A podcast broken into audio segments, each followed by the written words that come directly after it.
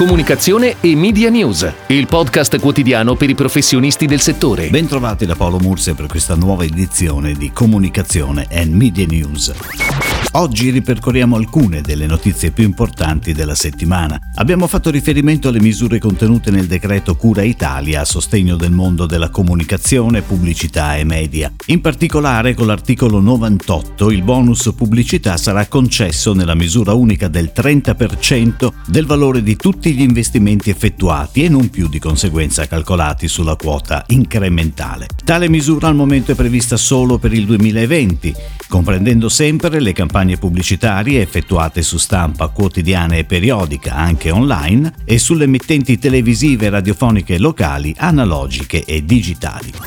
Emozionante, non c'è altro termine per definire quello che le radio di tutta Italia hanno offerto venerdì scorso, tutte in contemporanea su tutti i device. Alle 11 le note dell'Ino di Mameli sono risuonate in tutte le radio, nazionali, pubbliche e private, seguite da Azzurro di Adriano Celentano, La canzone del sole di Lucio Battisti e Volare di Domenico Modugno. Una iniziativa denominata La Radio per l'Italia, nata da Marco Pontini, vicepresidente di Radio Italia, subito sposata da Roberto Sergio, capo di Radio Rai, e da tutte le emittenti nazionali e dalle radio locali. Bellissima iniziativa di un comparto, quello della radio, che sta dando voce agli italiani costretti a casa, informa, intrattiene e soprattutto la radio locale è vicina alle esigenze del proprio territorio, con un fiorire di iniziative di solidarietà e di sensibilizzazione. Il grande uso del web e dei social in questo periodo di emergenza, la ricerca di notizie e i commenti non sempre appropriati hanno fatto muovere i colossi del web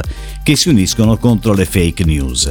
Stiamo lavorando a stretto contatto per rispondere al Covid-19, si legge nella dichiarazione. Stiamo aiutando milioni di persone a rimanere in contatto, mentre insieme combattiamo frodi e disinformazione sul virus, incrementiamo i contenuti autorevoli sulle nostre piattaforme e condividiamo aggiornamenti fondamentali in coordinamento con le agenzie sanitarie di tutto il mondo, dicono ancora le società firmatarie, che invitano altre aziende ad unirsi nel progetto, mentre, continuano, lavoriamo per mantenere le nostre comunità sane e sicure.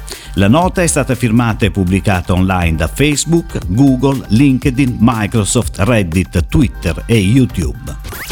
È partita in questi giorni una forte campagna nazionale di outdoor dal titolo Siamo tutti in prima linea. Si vogliono così ringraziare tutti i professionisti della sanità che stanno operando negli ospedali e ricordare ai cittadini l'importanza di seguire scrupolosamente le regole di comportamento. Molte le agenzie che hanno messo a disposizione i propri spazi pubblicitari, da New che ne ha curato la creatività, a grandi stazioni retail, Defi Italia, VG Pubblicità, One Outdoor, Telesia, The Media, Gruppo Publim, Aeroservice e SB Visual Communication.